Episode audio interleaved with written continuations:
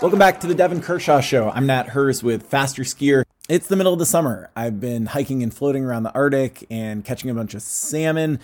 Devon has been studying up on medical things, so we have not had a lot of podcasts lately, as I'm sure you all know because you're listening to this. This episode with new Canadian national team coach Robin McKeever is the first of two that have suffered some production delays.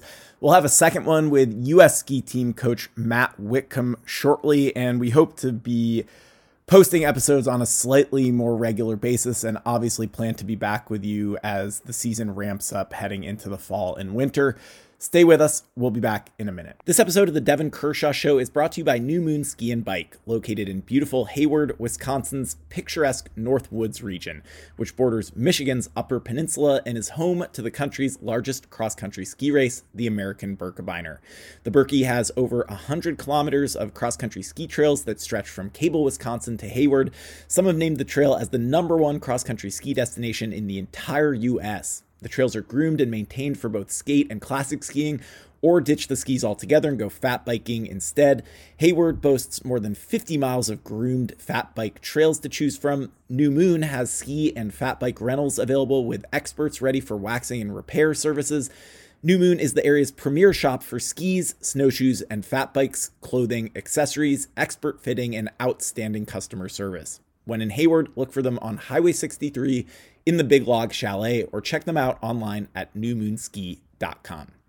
I'm thrilled. First of all, I'd like to to sit down with Robin. Robin was obviously like a huge inspiration of mine when I was a young athlete, a junior racer. S- since Robin and Donald, Don, well, the late Donald Farley and Robin McKeever were the were the guys I looked up to, although they were it was yeah, when I was like 13, 14, they were the ones that were racing at the Olympics and the World Championships and, and on the World Cup representing Canada. And after his illustrious national team career as an able bodied racer, he went on to guide his brother, Robin. Robin is his brother, Brian. Oh my God, sorry. Brian, who is the winningest Paralympian of all time in Canada. Um, which, and not only that, he went from a guiding role to leading the whole para Nordic team for Canada and stabilizing that team, not just stabilizing that team, but the, the the Canadian para Nordic team was the the best winter para team in the in Canada for over a decade, and that was steered by by Robin. And then he made the exciting move to go over into able bodied uh, racing, and he's now the head coach of the national cross country ski team.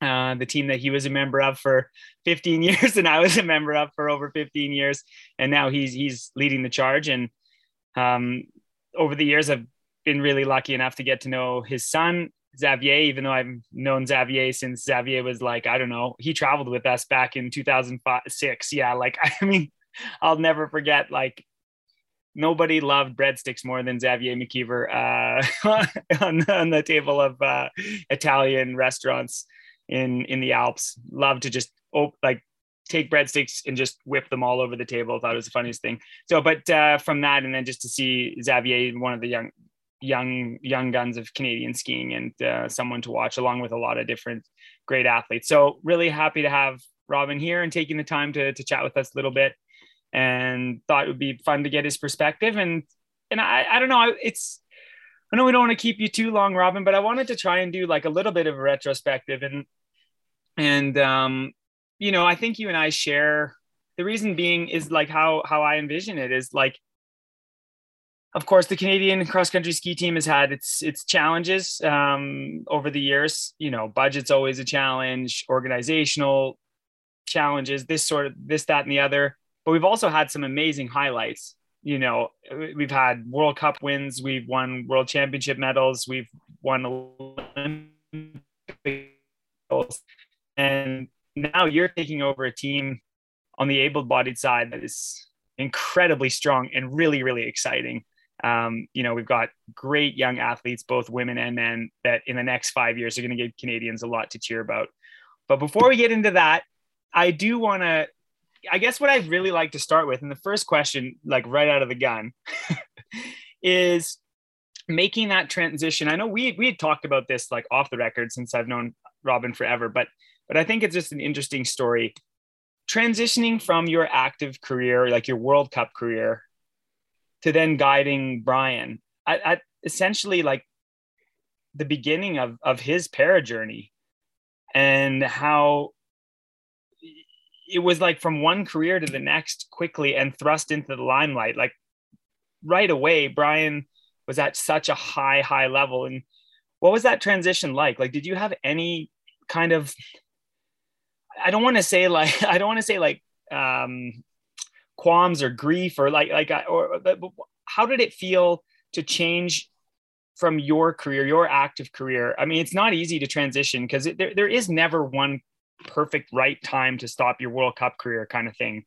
And but then you transitioned so smoothly and you guys had success like right out of the gun and then just charged through that. So i wanted to hear your perspective on on that transition if you could take us through that a little bit. Well you know i think part of it is i think like you said uh, alluded to there's been some issues within the, all politics aside within sport and so i was at a position at that time in 2002 or, or 2001 is when I first started guiding Brian, but in 2002 was officially the full flip into that. I would look at it from two ways. One, I was um, frustrated with where my career was at in the Olympic stream of things, and uh, Brian challenged me to be a big brother. Uh, you know, I'm six years older than him, so um, that blood is thicker than water type of stuff really holds true. And when his vision is going down, that we learned about it right after the 98 Olympics that I participated at. And he, it was a, I think, emotional piece for me of just knowing that your brother is never going to necessarily be able to follow in your shoes, or at least that was at the time the thought he wouldn't be following in my footsteps in skiing. But uh, supporting him in that way, but he also challenged me to be a better athlete at that time because as I was getting older, I had to find new ways to train harder and it gave me new motivation to train just to keep up because I didn't want to get beat by my little brother, Rickin guy, you know, like you don't want to get beat by your younger brother. So it was also challenging and uh, staying in front of him and helping him win um, those races became extremely important to me and it was teamwork and uh, it was actually you know uh, extending my career into a new area well that, that no for sure i mean that must have been that must have been something so special because like you said like the success came so early and, and not that we shouldn't sell and well, we're not selling Brian short. I just said at the top of this, Brian is the most winning Paralympian in Canadian winter sport history. Um, so he's a total legend. But um, to find success so early, and also Robin didn't mention this, but I mean, Brian, as a young athlete, before he found out about his failing eyesight, I mean, he was on the junior national team. He'd been to multiple World Juniors. He he was he was on the stream. He was following in your footsteps, no question, and and continue to. I mean, he raced the World Championships. He was he qualified for the Olympics in 2010 as well, able-bodied. Although he didn't start, we can maybe have some questions about that later. But like, um, it's he no, but he you know he he definitely was at an incredibly high level. Not just not just that. I mean, he raced in the top 30 at the at, at the World Championships in uh, Sapporo. So he's he's definitely a high high level. And what he when did the transition happen? Like, so you guys came out of the gun, great success. It was a great story too. Like Nat, you you don't get to follow along with this because it's all about like football and American Olympics is just such a huge deal. But in Canada, I mean, it is talk about a fantastic story. I mean, two. Oh, come on, Devon it's also big in football nowadays too, right? Uh, just exactly the Mannings, like uh, the the well, I'm just talking about because uh, Brian and I got the privilege of doing a Toyota commercial that aired at the Super Bowl, and that's you know, true. So you have no excuse now. Chaos. I, I, almost cried on that commercial. I wanted to ask you about that. That did you see the commercial, the Super Bowl commercial, Matt? No, well, maybe I did. I'm not sure. I think oh, I, I you gotta watch it. heard about it. You got to watch it on YouTube. I almost cried. It was beautiful. Honestly, it was really well done. So yes, from now on, there's no excuse. But prior to this year's Super Bowl, there was a little bit of an excuse prior to the to the Toyota commercial. But but I I eh, how how how was that though? In, in the sense that like you get thrust into the limelight essentially. You guys had success right away in Salt Lake, Torino obviously great success. And then you start transitioning into like running the program too. Do you know what I mean? Casper, the the, the previous head coach of the Canadian para para program that had a lot of great success, starts stepping away, and you start, you know, metamorphosizing into that role and becoming the leader of that team as we come into the the Olympic Games in 2010. And I mean, huge pressure for for the program, of course. And Brian then qualifies for the for the Olympics in in 2010 as the able-bodied Olympics as well, let alone like the Paralympics that come that come afterwards. But um, what was that like? Was that just kind of like an because this is a question I've never asked you. Was that just kind of like a natural thing? We went from like full-time athlete, sparring partner with your brother, then being more involved in the training. I know we've always we've had a lot of philosophical discussions over training. You've always been very interested in like the science of sport and training programs and, and maximizing, you know, maximizing your physiological capabilities and psych- psychological, the full package. But but when did you transition into into into taking on like the administrative role? And was that like a huge was that a huge change or did it kind of happen fairly naturally?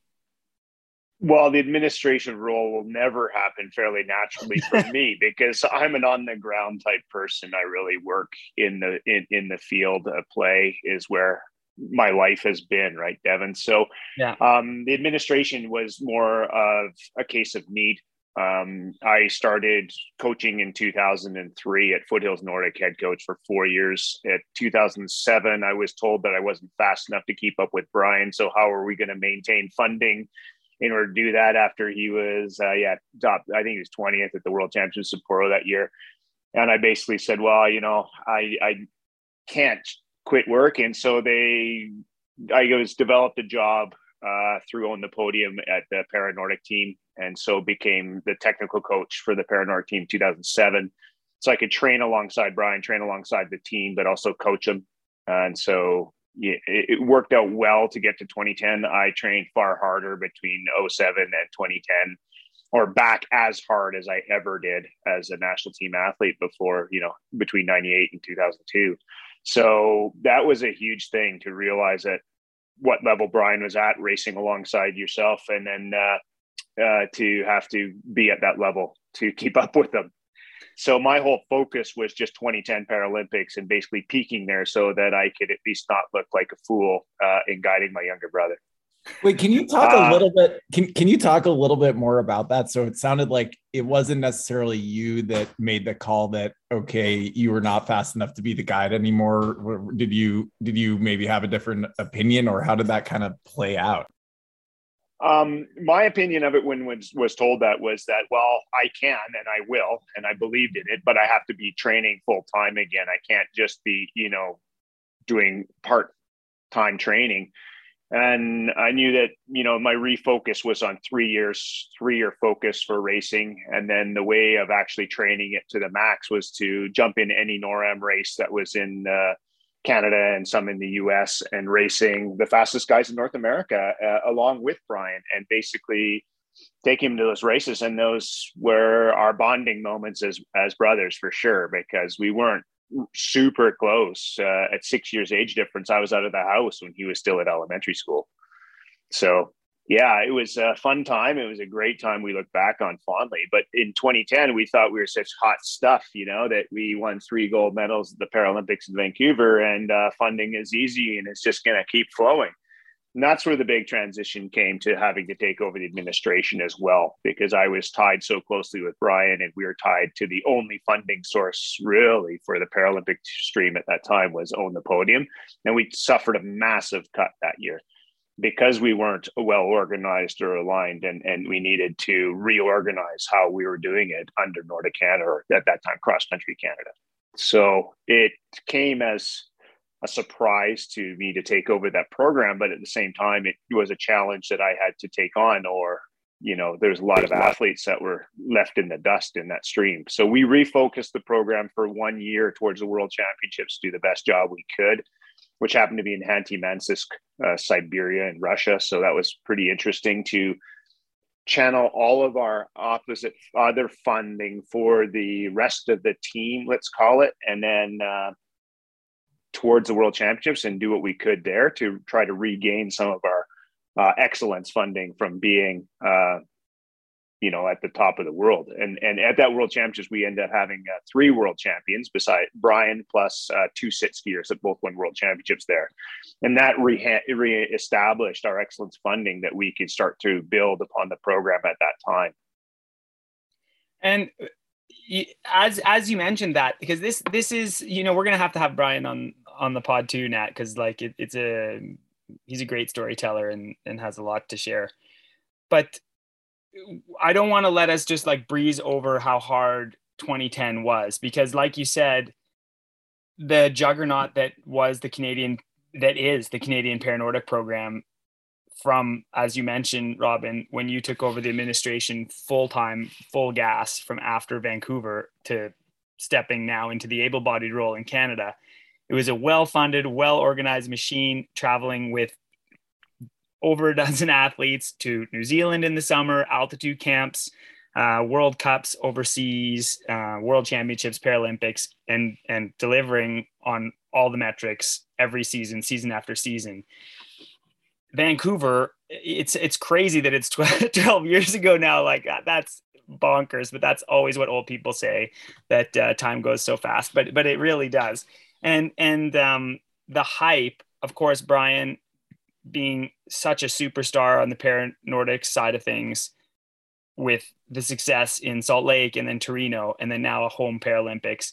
But at the same time, having these streams connect, like you said, Robin, where his, just his fitness. I mean, Brian at maybe his most fit of his whole career was kind of like crescendoing after from like 2007 to around 2010. He was also very fit throughout the throughout the, from 2010 to 2020 as well. But um, but but the, to make a long story short, Brian qualifies for the Winter Olympics in in 2010, and it just so happens that sport is a cruel mistress and comes into the team with one of the strongest, if not the strongest, men's team we've ever had uh, at a championship, and you know, politics being what they are, and if you want to get really deep into it, you can just Google this, and there's a lot of newspaper articles written about it, and it was kind of a big thing in the Canadian sports media at the time. But but like I said, we had horses running hot and running fast and getting top tens at, at championships, not just any championships, but top tens at the Olympic Games in in Vancouver, the home Olympic Games, and it came right down to it. And at the end of the at the end of it all, Brian was the was the alternate through through all the distance races and ended up leaving without able to eh, having able to start a single Olympic race. And that was that must have been I mean not that, that not it must have been I was living with him. I know it was heartbreaking. It's heartbreaking. Of course, it's heartbreaking, and that's why I say sports a cruel mistress because you know it, it's that's the nature of it. There's only four starts, and if you have five guys that are in great shape, one person's going to be disappointed, and then one person that starts is going to shit the bed. And then, you know, that's always how it is in any team. Doesn't it could be Norway too. I mean, even the guy that's the fourth guy in Norway, he's seventh in the world championships. He's pissed about it. You can guarantee that. And uh, you know, articles are written that he shit the bed. And so so um it, but but how I mean that was I know it was gut wrenching and I know it was like that that shatters someone. But the fact that he was able to refocus so quickly, or not just he, but you and the team was able to refocus so quickly, deliver at the Paranordic uh, Paralympics in Vancouver some weeks later, and then turn it around and then be so instrumental in turning the whole program around with the World Championships in Khanty-Mansiysk. We don't need to spend a whole whole lot of time with that, but but how are you able to? I mean, as a brother, as as a coach, as a training partner, as a sparring partner, using all your experience, would you say that that was one of the most challenging times to be? I'd call it Jedi mind training tricks. partner, coaching role with Brian, or, or, like how was that? Yeah, hey man, whatever works. But I, I'm just curious to hear your perspective on that because I know how hard that was, and and it'll always be hard. But I mean, at the end of the day, sport, sport, and who really cares? But but uh, I, at the time, I know I know it's tough. It'd be interesting to hear your perspective because I think there's there's some lessons in that because all athletes have to deal with with disappointment, and it could have been so easy to like pack it up, bomb the Paralympics, be bitter, not chase your dreams anymore, essentially, and just kind of like sit with that because it does suck, man. It sucks. What can you say? It does. It sucks when you made a goal that was so pinnacle and then you don't get to start a race. That's that sucks. Well, we don't want to dwell on it too far here, Devon. But uh, no, no, the reality but, of it, no, no, but you know what I mean. yeah, you know what I mean. Um, at the time, at the time, I don't mean in the future, but at the time, it sucked at the time, like I say, I, I, always joke about it. It's just Jedi mind tricks. We need to refocus where we're going, and we can do things, and we refocus. We need. We knew what our job was as far as the Paralympics were concerned. We had to get through a tough time there in those couple of weeks between the Olympics and Paralympics, and for sure, the, every day your emotions can change in that uh, scenario. But yeah, working with him at that time and working through it though but getting to the paralympics and getting through 2010 was the culmination of my career and also the culmination guiding with him. So for me it was absolutely awesome. I know that there's still some there's always going to be some emotional pain from that for for him. And and these are just pieces that that happen in life and we have to deal with um, you know call it loss whatever it is these are always pieces that humans will deal with. So um, it's a, a process, and and sport is a cruel thing, like you said, and um, yeah, communication becomes what is the biggest key uh, element out of all of that, and how media is a very beast that needs to be tamed and you have to be extremely cautious around how you utilize the media because uh, you say the wrong thing and it can turn against you very quickly. And so i think there's a lot of lessons to be learned from uh, 2010 from uh, sport organization and other things. And i just hope and this is a problem in canadian sport right now i think there's a lot of the organizations that have not big enough rugs to keep sweeping stuff under. And there's some really bad things beyond what this is that are coming out now in a lot of different sports. So that's where we are in the current realm of Canadian sport that we need to make sure that the positive communication keeps coming forward so that we are moving in the right direction. And that also is where I will focus leadership on, you know, moving forward with the uh, the Olympic stream of athletes. That's actually interesting. I'm going to jump in and ask you a question regarding that because because we saw this you know this is something that keeps repeating and i'm going to keep to like the sporting side of things but we saw it Nat we talked about this earlier this year as well like the breakdown at the best team on earth with the norwegian team and you have like Emil Iversen running his mouth at the Olympics and Pål Golberg going into the, the media going like, what the hell are you talking about? Can we focus on the guys that are racing? This is ridiculous. And then being put in the relay and just like racing like a pile of hot garbage. And you know it, not that they had a chance against russia anyways but regard uh, on the day but regardless it, you, you see how communication can break down on like the, the the best teams in the world and and how important it is actually. You know when things are going well it's pretty easy to communicate effectively and use the media to your advantage and and have a hunky-dory great old time um, but when you have some challenges, you can see that it can go south pretty quickly, like you alluded to, Robin. And of course, I'm sure you're just alluding to some of the the articles and just like just the the environment that surrounded that whole decision making with with uh, Brian at the Olympics in 2010 and, and and the fallout from that and how it all went down. But the reason why I wanted to jump ahead is like not to put you on the spot, Robin, but you, you know, like you're walking into a situation, not right right away, but he's damn good though, dude. And he's really good.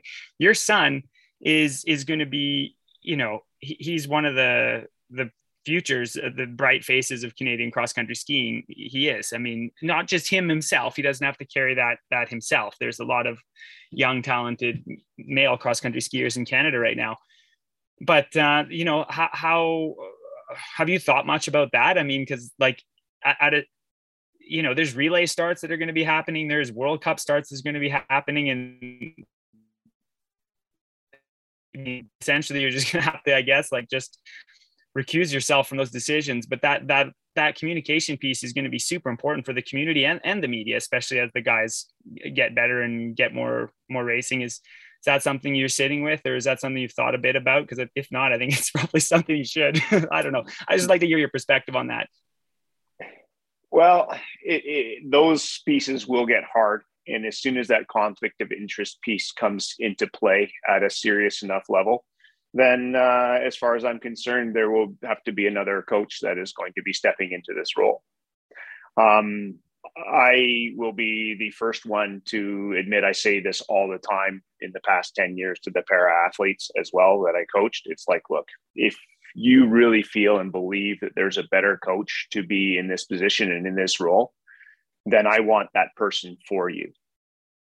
I do. That that is the goal of the whole organization, in my opinion, is to be better than we were before. And if we are working as a whole and as a team, we're striving for succession plan that builds a better system for the future. And and and I really want to support athletes first and foremost. And if they come to a consensus that there is a better pathway that is going to best guide them, then bring it on. I want to be the person who is helping bring that next coach in that succeeds after me and does a better job. And that would be ideal because, uh, you know, I think there's a, a lot of uh, coaches out there that could do a far better job than I can. And it's just about how are they going to work within the system and, and build up to the level that I've built over the last 10 years. And that would, uh, that would be the ultimate goal. So when there is uh, those types of things, Devon, I just really hope that we are in a situation where, you know, with Chris Jeffries HPD, he can look after these pieces for sure. He's going to, at some point within all of this criteria writing that we're going to need to do this uh, summer is, is, is be in charge of all that with the high performance committee, and I'm going to be just the coach on the ground in the field. Uh, there will have to be some decision making, obviously, around what races athletes choose to do or not, but there will be a lot of communication necessary within the team there, and make sure that the athletes are part of the selection process for these things. And as long as everybody's open and upfront, and we have direct communication within the athletes that are on the ground, I really believe that those things can be mitigated. But like you say, it's it's not an easy piece for one for starting. Uh, Eric de Nys is the next gen coach, where Xavier currently is. So Eric is his coach. Uh, as far as who's looking after that piece, but in reality, the national team coaches right now, it's a lot like uh, the U.S. system now. I don't actually coach athletes. I'm coaching a system the athletes are all part of the training center models and the coaches in those training centers are actually their direct daily training environment coaches. So they have more say over what's going on with those athletes than i really do. I just have a say in how the program is going the direction it's going and i hope that is best i work with those coaches is to align them in following that system. Do you uh do you do you coach uh, Xavier at all, or do you, it's uh, uh, real kind of hands off kind of situation. Well, obviously, as his dad, the, the, interesting thing we'll go back to that is as a, as a young kid, I, I try I put Xavier in every sport possible besides cross country skiing in the winter partly because of selfish reasons after being away for uh, weeks or a month at cross country skiing environment i didn't want to come home and go straight back to a cross country ski environment. I've loved going to the alpine hill with him and and skiing with him when he's doing that. I actually loved watching him speed skate in the winter and he did a lot of that. And so him choosing to cross country ski race was actually uh, all in part his decision. I mean, he grew up around it. Like Devon said, he was on the World Cup as a one year and a half year old with a nanny following Milan and, and the circuit at times uh, before Torino. So it was kind of crazy upbringing, uh, which was just normal life for what Devon lived, what I lived, and Zav just was just brought up in it. But it's abnormal compared to what is average, right? I, so, I think uh, yeah, no, just as far as coaching goes, uh, obviously I'm a, a, dad and I know the sport a lot. So there's a lot of uh, guidance, let's call it, but I try to leave the coaching up to, in the past, it was the Foothills Nordic with uh, Eric Grunewald, and last year it was with, uh, you know, with the, the, academy. So uh, Tormod this year, Latin and, and Julia Istgard last year. Yeah, and I think I think it is exciting, and I mean, like full disclosure for people that are listening in the U.S. that um, Robin uh, mentioned that like how the system is in Canada, like it of course uh, it's it's a it's a program under transition as as most programs are, but especially in Canada right now. And the I'm I actually sit on the high performance committee, so I have to have like full disclosure there. so um, and I think I mean, of course, I wouldn't be on it if I didn't think that we can move things in a better direction, uh, for sure. And and with with Chris Jeffries is the high performance director, like the big boss of the national team program now, um, you know, it, it, the onus is going to be on him to take a lot of those, like you said, Robin, those decisions, and then have guidance from from us to to have uh, tighter criteria and communicate it more effectively. And and then that's that's always the that's always that's always the goal. I mean, I, I think it is really exciting though to have you, Robin, in, into the role as the able-bodied coach as we transition into that because you know, like we've had we've struggled, Nat. Like, I mean, we've talked about it maybe off the record a little bit, but Canada, you know, like we've struggled quite a bit with. First of all, Robin mentioned something I think is incredibly important, but like succession, succession planning, and this is something that I think North American programs the US as well has to really never lose sight of because you you get these coaches like Cork or Whitcomb or Grover or something that have been there forever and then something just happens. You take them for granted and you never train up the next generation of coaches. Like who's the next Whitcomb who's the next young Whitcomb out there eh, that's that's traveling with the with the U.S. ski team or running a development program and that sort of thing. I shouldn't leave Fish out of this too because Bryan Fish has been hugely instrumental in the development program in the U.S., but he's also been there for a while now too. And and it, and, and we just get comfortable with that. And and in Canada, we that's just kind of like how we how we had been running things in the past. Is you you get this coach who's great, charismatic, kills himself for the role, does a great job, but it's it just when you're one and alone and you're out there solo it's it's a tough it's a tough thing to hold on by yourself with no help.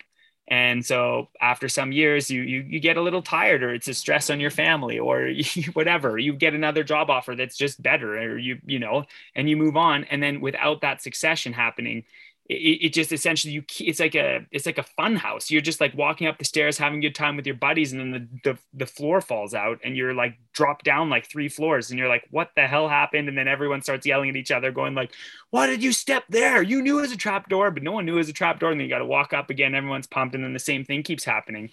And so it's interesting to hear your perspective on that robin because i think you do have a great understanding of that and and that'll be a big piece moving forward.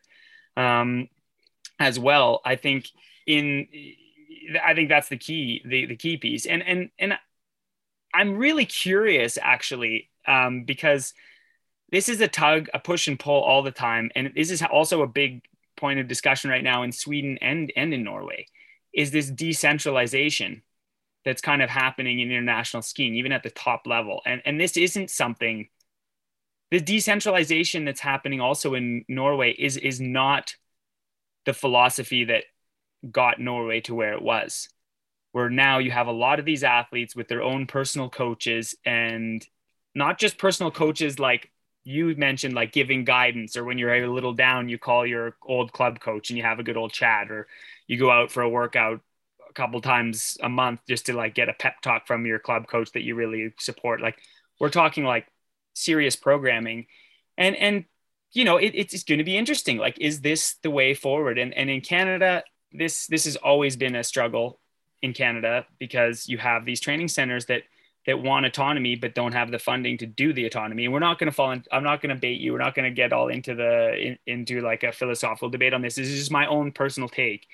And then these programs are essentially trying to compete with the national team, and and it's. I think the results speak for themselves. Pers- frankly. I mean, it, it's it's a it's a it's a tough act to try and compete with. Um, a training center, a top club trying to compete with the national team is tough. But you're having the same thing. You see it's happening in Sweden. Frida Karlsson, uh, Maja Dahlqvist, Linn Svahn, like the big big names of women's Swedish skiing, which is the top program in the world for women. They're stepping away from the national team because they didn't like what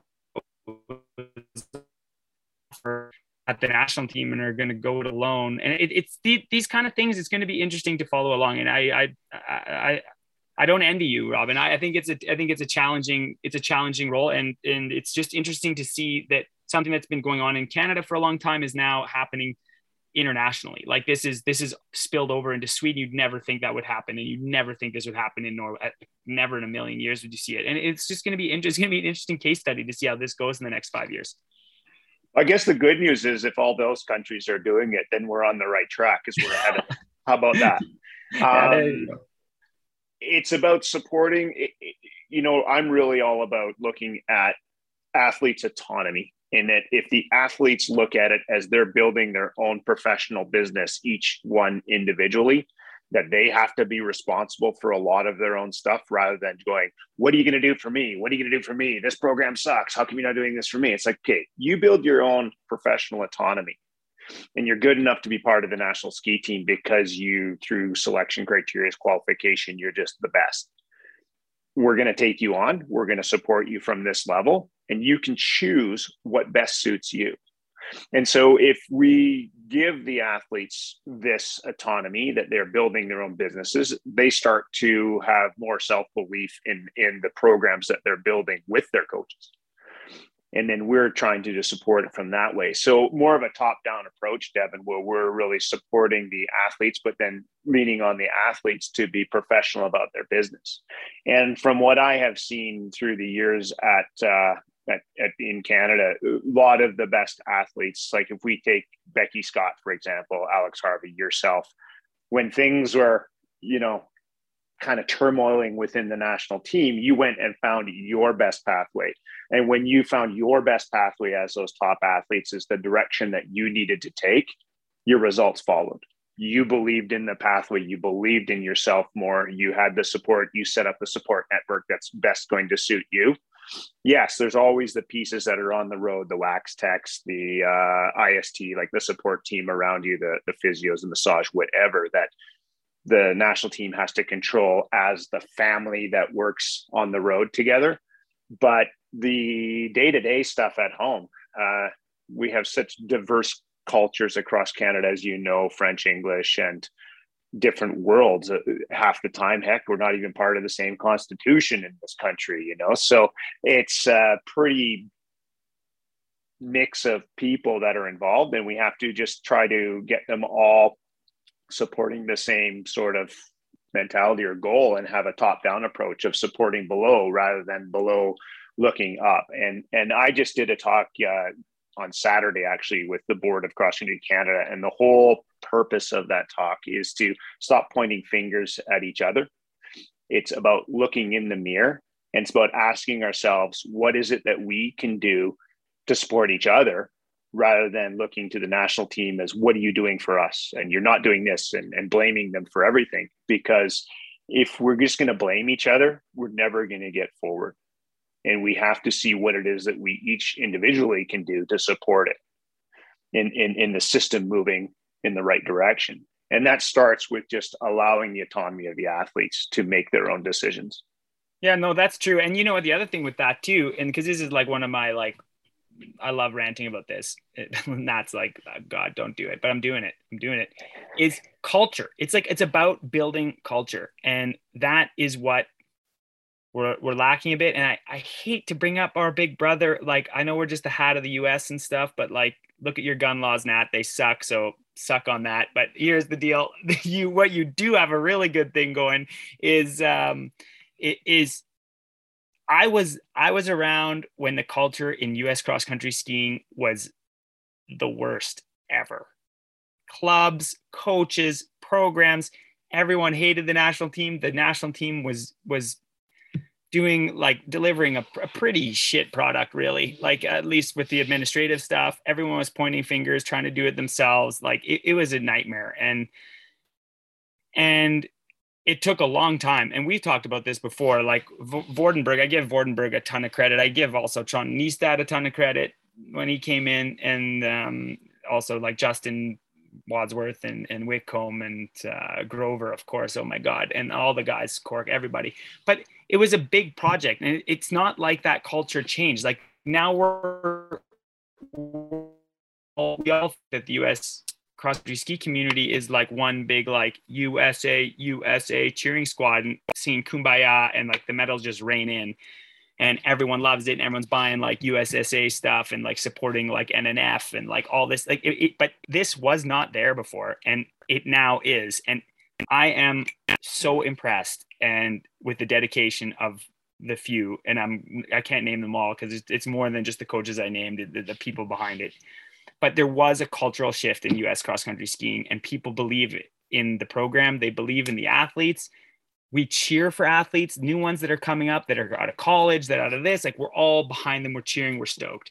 And and in Canada, man, I hope we can get there. And I, I, that's why I'm actually really excited to hear you say that, Robin. And I'm, I'm excited to be a part of that. And I, w- I want to see that happen because I, I don't see any reason why we can't also um, change the culture in Canadian cross country skiing. Cause like that's, uh, you know, we need that. If, if Canada wants to have success again internationally, because we have such a deep talent pool now, if we want to change, if we, if we want to actually get results instead of just like resting on like some world junior results or like wow we did good on a continental cup or wow there was like one off good top 10 or top 15 world cup result here and there like that's that's not podium every weekend kind of stuff that that we want to see happen in canada and and uh, it'll be fun to follow along speaking of culture and changing nat this is what we really wanted to talk about so we're going to do that i think we transition to that can you talk to us a little bit about um, what what happened was there's some big news lately with uh, mostly distances. Speaking of the U.S. too, because they were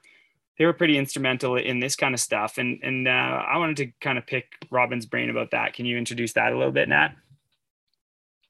Yeah, I mean, I'd like to think that this uh, issue became a, a, live issue when uh, FasterSkier wrote about it during the Olympics. But I think uh, in, in, in actuality, there are a lot of like people who are actually involved in in the sport who had been doing some really hard and thankless work uh, on this equal distance question for uh, for years, I think. And so, you know, as as people have um, as people have heard on on this podcast, heard us talk about, heard us kind of complain about, um, you know, kind of the the old school uh, anti-progressive uh, m- management of the sport by the International Ski Federation. Um, you know, we had women racing distances at the Olympics, like men race 30k in the in the pursuit, and women race 15k, and we know that you know this is kind of a legacy of outdated ideas about gender and men's and women's bodies and i'm going to stop going into that before i get myself into trouble here. But um, kind of a surprise move because when you know when i wrote about this at the olympics um, it really seemed like there was sort of a lot of resistance uh, at the FIS level where you know people were sort of saying well you know we we we love the idea of equality but you know we don't want to do it because that's not the way it's always been and you know you really kind of got that sense from the scandinavian coaches that they were kind of uh you know just just too much of a culture shift. Um, even though you know, I think there was real interest from uh, American team, from particularly from the Swedish women, but then kind of uh, a little bit like out of the blue bolt of lightning um, to mix metaphors. We we heard from the FIS Congress this year that the um, I think it was the the cross country committee, and then sort of stamped by the FIS Congress, made the choice to equalize uh, all the distances and all the races this year, which was just sort of like whoa um, which you know I think on balance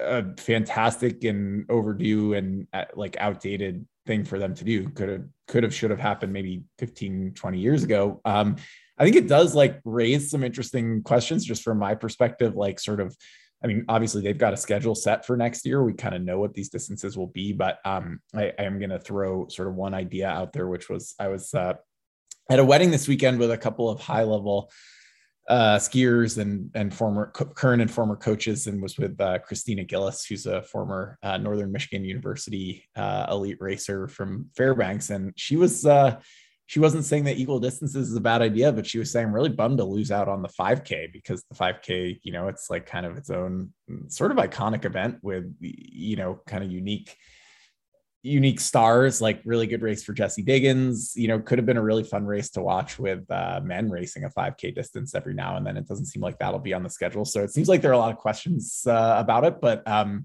you know, big development and definitely, you know, I know I know Devon can get on a much bigger soapbox than the one I just climbed up on. And and Robin, curious to kind of hear if you had any kind of inside scoop on how that like transpired if you were in on any of those conversations as someone who's presumably involved in in some of this uh, international sports discussion but yeah that's kind of where we're at Well, I've been hired since uh, April 1st, effectively. So, no, not really. But I do have some insight to it uh, from being on some of the FIS meetings uh, just since I got hired on April 1st. So, what from my knowledge, the and correct me if I'm wrong if you know more than me, but uh, I think over 50% of athletes surveyed a year and two years ago that they were interested in having common distance racing. And then this year, the FIS were against their kind of wishy washy. But then this year, 57% of nations were surveyed and said that they wanted common distance races.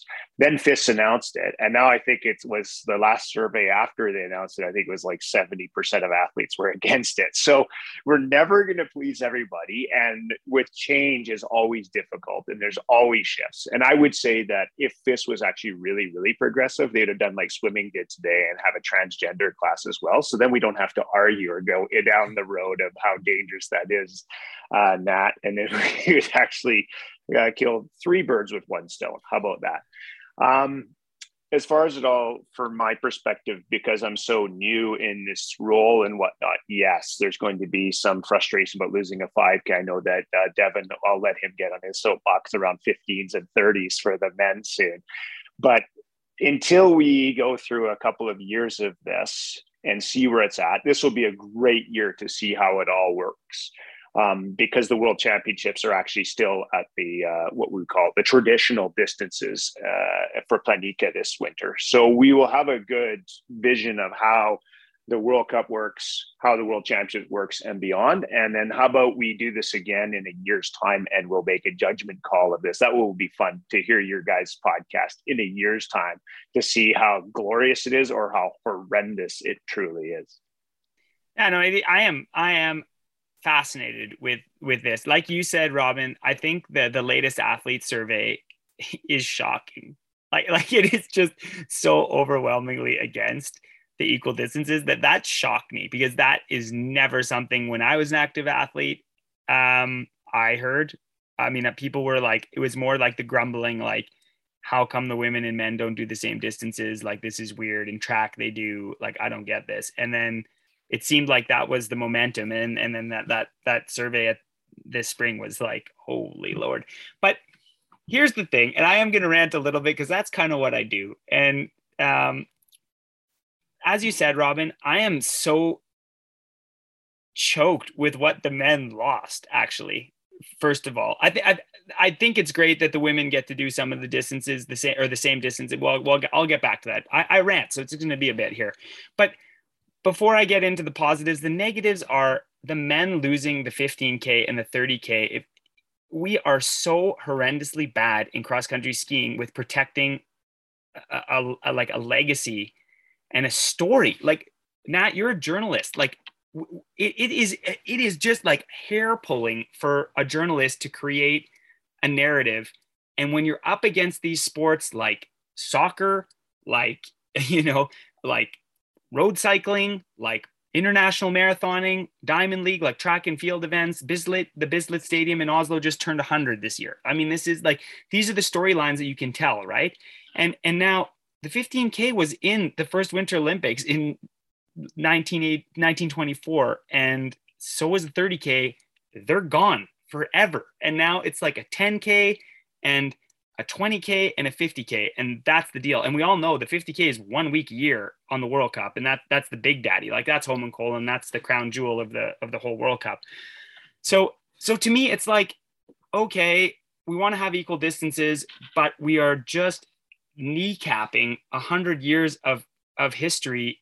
Like like you know you like think back, uh, back like close your eyes and think of the most beautiful 15k classic. I know i love 15k classic but like it's gone baby. You know what? Gone.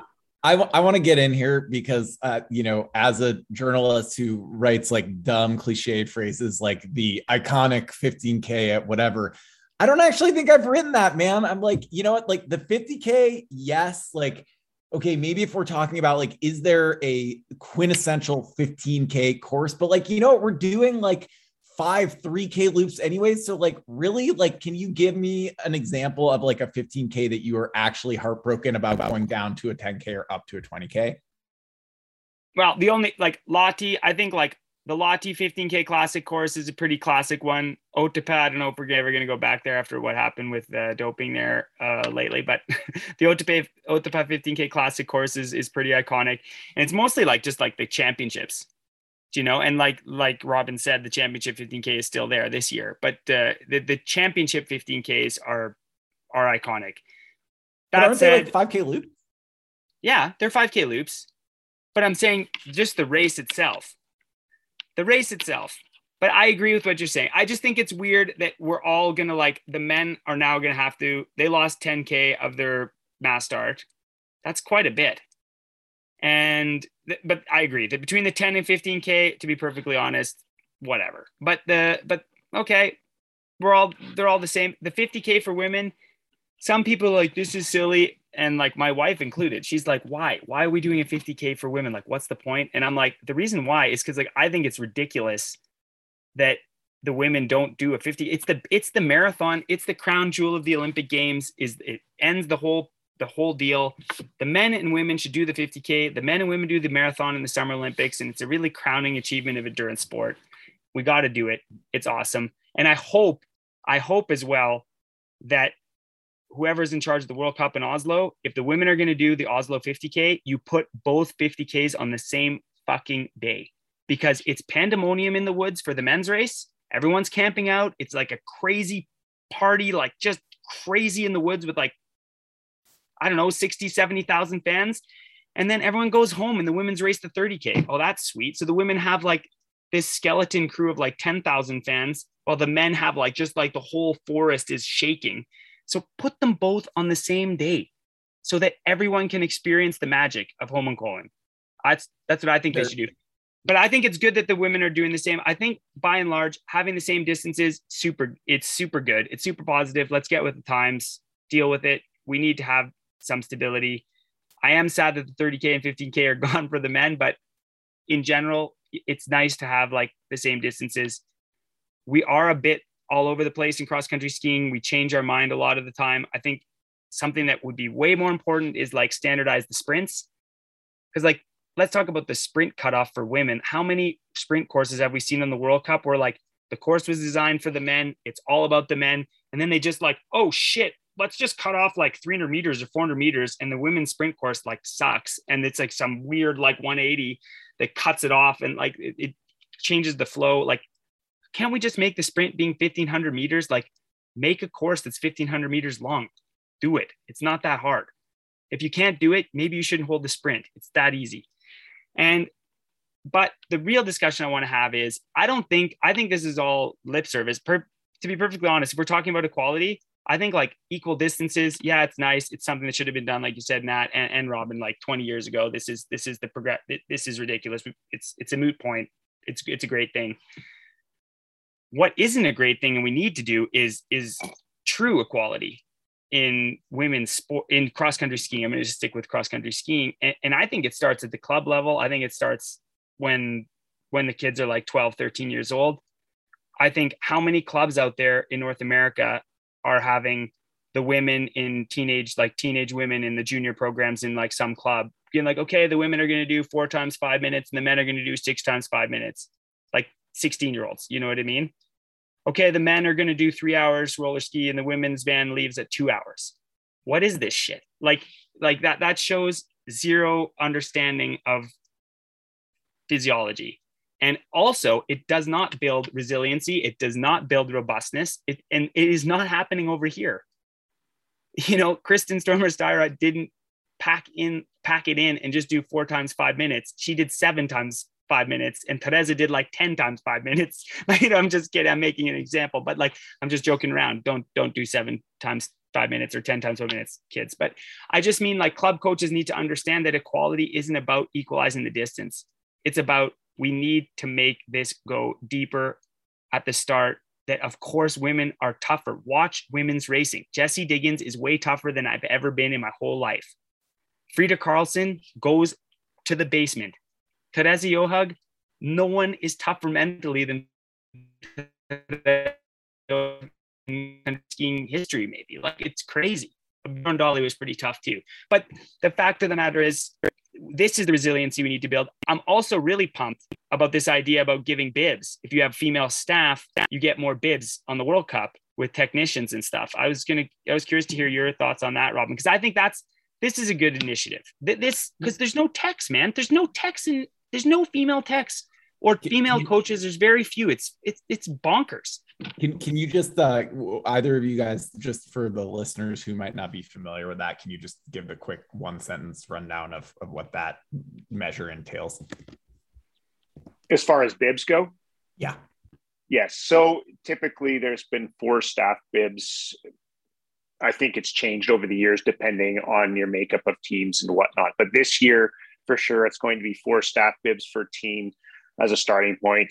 Uh, and then from there, you can go two more guaranteed staff bibs that are female gender specific to be on the course that can only be used by female staff. And then uh, there's also a sharing of bibs between nations if you, but you have to have a written agreement ahead of time. So a, a team's maximum uh, bib allocation would be eight total, but that's two female, two shared, and then your four common. And and we're talking about what with the bibs that are needed to if you're a coaching or wax tech to be able to actually access the course, test skis, that kind of thing, which is like critically important for teams trying to make sure they get their skis dialed in, et cetera, et cetera. This is it so is. critically important. This is so critically important that the best way to do it to, to visualize it is like think of an F1 pit crew and one F1 team, like Red Bull has the full pit crew, like the full deal, and another team like like like Ferrari, they have three dudes there.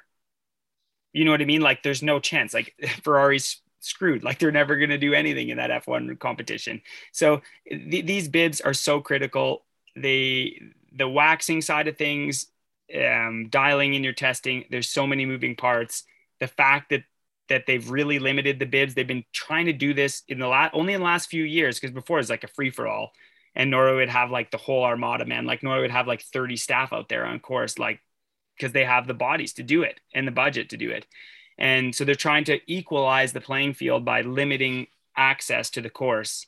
And and you know, there's a lot of pushback from the big teams because of course it, it just helps to have more bibs. the more skis you can test, the better your chances are you're to have better skis than the competition but I so I think this is a really really great step in the right direction, and I hope I really hope it can inspire like female staff to to want to travel with with the national team. But again, and this is the this is the other thing, equality. If we're going to talk about equality, it's like it's also about how staff operate and how they behave themselves and how they travel and like professionalism and all this sort of stuff because like yeah first of all it's a tough job. You don't get paid that well. You're traveling all the time. You're, you're like gone from home all the time. Like it's there, there's already some you have to be real you have to be like a super fan to want to do this job. But then also if you have this legacy environment like like a like a locker room environment which is super fun and it's just been like that forever um maybe that's also something that the whole community like not not canada not norway not sweden not russia the whole community at large has to look at the look at this and be like, huh, as we get more professional and as these bibs become scarcer and like this time on course becomes scarcer and this is a way to to gain an advantage is to have very talented women out there testing skis then maybe we also need to create an environment that is that is um, conducive for women to want to make this a career because it hasn't been that in the past. So I think there's a lot of questions that need to be asked. I think it's great that we're making like these big splashy kind of pro- proclamations like equal distance, bibs for women staff. Like awesome, great. It, it is good. But like don't just put the lipstick on the pig and then like let the pig run around and shit. Like actually change things and make it better. You know what I mean? That's my take. Great metaphor. So I'll add to that was good. I'll add to that. I I, I think this is a, a very much a, a, U.S. initiative. So I, you know, kudos to the American team for being as well organized as they are and how well that they have organized their entire team around it. It's also what they are pushing forward at FIS, and I think this is a really cool thing. Um, it's progressive. It's what you know as Canadians we should aspire to as well I, like I said, I'm just starting into this uh, new role, so it's about getting things reorganized and going down this road. But it, it's clearly the way that we need to be focused and moving forward. I will also echo Devon's point of view because, from a physiological standpoint, you're right. Women are tougher. They have, in endurance sport, they also have less body mass muscularly structure and they can recover quicker than men due to that. And they actually, in many countries, train harder and more hours than the men do. Probably sometimes, if we take uh, Bjorgen and probably Johaug, far more than the men in Norway. I know the Russian women's program is also uh, about probably 10 to 20% higher than the men from what I know. And you're right, Devon, in Canada, we need to get that attitude and mentality um, around that that inspires women to be at that level because they are tougher than we are. Way tough. It's, it's not even funny. I mean, you're you're married to one, uh, so am I. I mean, like me, Len trained way harder than you ever did, and like Kristin, like stop it. Like I can't. Like I mean, there's no. It's like it's not even a thing. Like I, I'm a bum compared to Kristin like now, but like when we were training, it wasn't even close. It wasn't even a thing. But the thing is, is like this starts young and it starts young by being inclusive and and yes, men maybe men can be this like raw raw competitive like push your buddy and like kind of jaw at your buddy and you know inspire people like in that competitive environment. And maybe that's not maybe that doesn't work for for the women to to you know train just as much or tougher. But like it, it's as easy as like a coach just goes like this is the workout for the 14 year olds at our club. We're to do this today. Like i don't care if it's a if you're like literally a golden retriever that's out for the training and it's running like the golden retriever is also going to do like whatever eight times three minutes like this is what we're doing today and and and start building that in into the culture because it, it's man, I, I really believe that set us back in in Canada, especially. Uh, you know, and I'm I'm kind of borrowing some ideas. I've had like a great conversation with Jess Cockney, so I'm going to give him a shout out for this because we, you know, he really brought this to my attention big time. So Jess, this one's for you, buddy. But it, it is. It's just it's just mind boggling when you sit down and you start thinking about this. Like you're right.